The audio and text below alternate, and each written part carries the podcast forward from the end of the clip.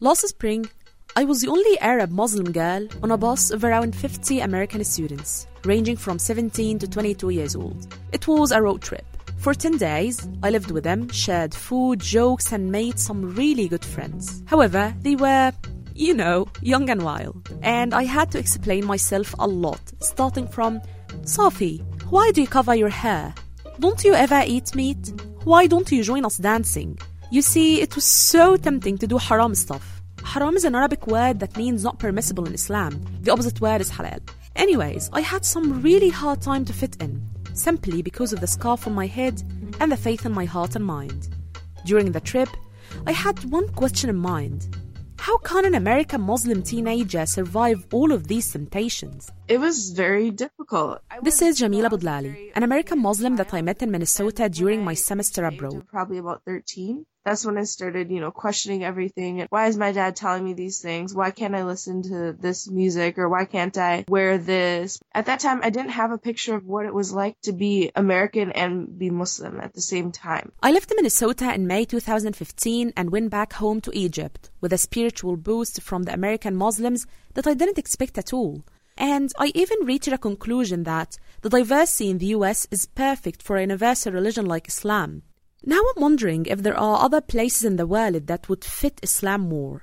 So, in the next few minutes, you and I will go on a quest to find an answer through three stories from Muslims in different places around the world. So my name's Frida. I live in London in the UK.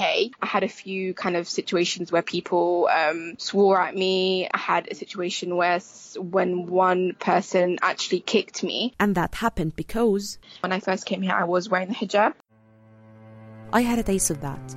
During my study abroad in Minnesota, exactly one day after the Chapel Hill shooting in North Carolina, February 2015, I was walking to my music class when a man on the street approached me, started pointing to my hijab, and shouted, Why are you covering your head? I was terrified. I felt helpless, knowing that most probably everyone walking on the street had the same question for me. I didn't respond to the guy and ran to my class crying. At this moment, I just wanted to go back to Egypt. Frida already had her doubts about hijab, anyways, and with the pressure she faced, she eventually took it off. However, hijab was not the only problem. I personally find it very hard, like very, very hard, because I want to have the best of both worlds so deep inside. I want to be the best Muslim I can be, and I'll, you know, I'll be working towards that goal. But then, you know, I, I want to socialize and go out with my friends, and they tend to go to a bar or a club or dinner where there's pork and this and that, and there's boys around. And here you can just hug boys, and and it's just so it's very hard for me. Whoa, that's a lot of peer pressure. Maybe the British culture is not yet fully compatible with Islam because Muslims are only 4.5% of the population according to the Muslims Council in Britain. But what about other places where Muslims are a majority? 97%. Pakistan, maybe? Shafi Imtiaz from Karachi will tell you all about that. if you want to practice Islam in Pakistan, then it's not going to be a big problem unless and until it's really difficult for women who cover their faces. They are asked a lot of questions. They are labeled as, you know, like following extreme forms of religion. So I think this is a really big problem over there. Belonging to a certain culture, in this case a Pakistani, sometimes gets in the way of practicing Islam properly.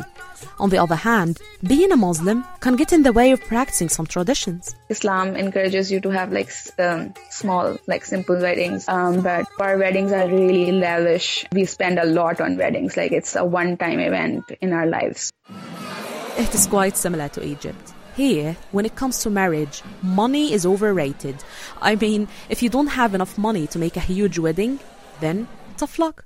Now we have what? UK is good. If you're not a hijabi, then you're fine. Pakistan, safe. If you're not covering your face and as long as you can't afford a big weddings.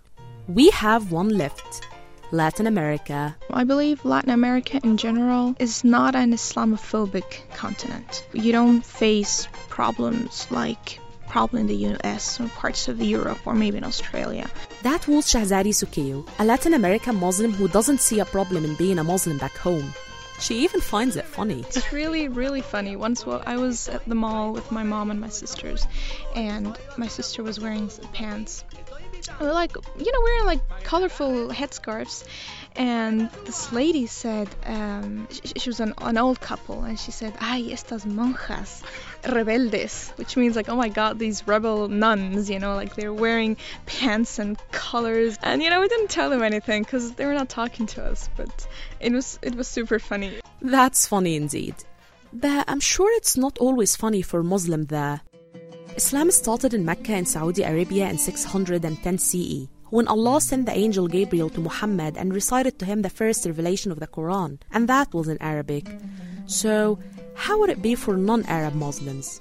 If you refer to the Quran, sometimes yeah, I do feel frustrated when I don't, when I don't understand a bunch of things that's a little bit yeah, a little bit difficult uh, in terms of understanding religion. Shahzadi misses on many traditional occasions because of her beliefs. When I was a kid, I would ask my mom like, "Why are we not uh, celebrating the Day of the Dead?" For example, and she would be like, "Well, because we're Muslims and we don't really believe that if you go and pour some food on top of the, the grave of the dead person, that person is going to actually eat the food and stuff like that." Because you know that's what they used to do. Not being able to participate in such celebrations would make Shahzadi feel less integrated. But it's alright. You always face a trade off. Okay, so fine, you don't attend some of these festivities, but on the other hand, they ask you why. So it's a good opportunity for me to explain a bunch of things uh, about Islam, about my religion. So here you go. You listen to three Muslims from three different continents. Do you now know which of the three fits Islam the best? Well, don't overthink it. Islam actually fits all of them. There are cultural differences, of course, and they are not meant to disappear anytime soon. For example, being an American Muslim doesn't mean you have to be a copy of an Egyptian Muslim or Japanese Muslim. We are not copies. The differences are there for a reason, a good one actually. Allah said in Quran, O mankind, Indeed, we have created you from male and female and made you peoples and tribes that you may know one another. This audio documentary was produced by Safat Magdi for audio production course at the American University in Cairo, taught by Professor Kim Fox in fall 2015. A special thanks to Jamila Budlali, Frida Solomon, Shahzadi Suki, and Shafi Imtiaz. Music by Free Music Archive, Climbing the Mountain by Burrington Bear, Opening Bara by Songa 21, Ovelia's Dream from Bensound, All But Kisi by Arif Lohar, and Rahil Kamar by Nasir Shamma, and sound effects by Pro Sound Effects.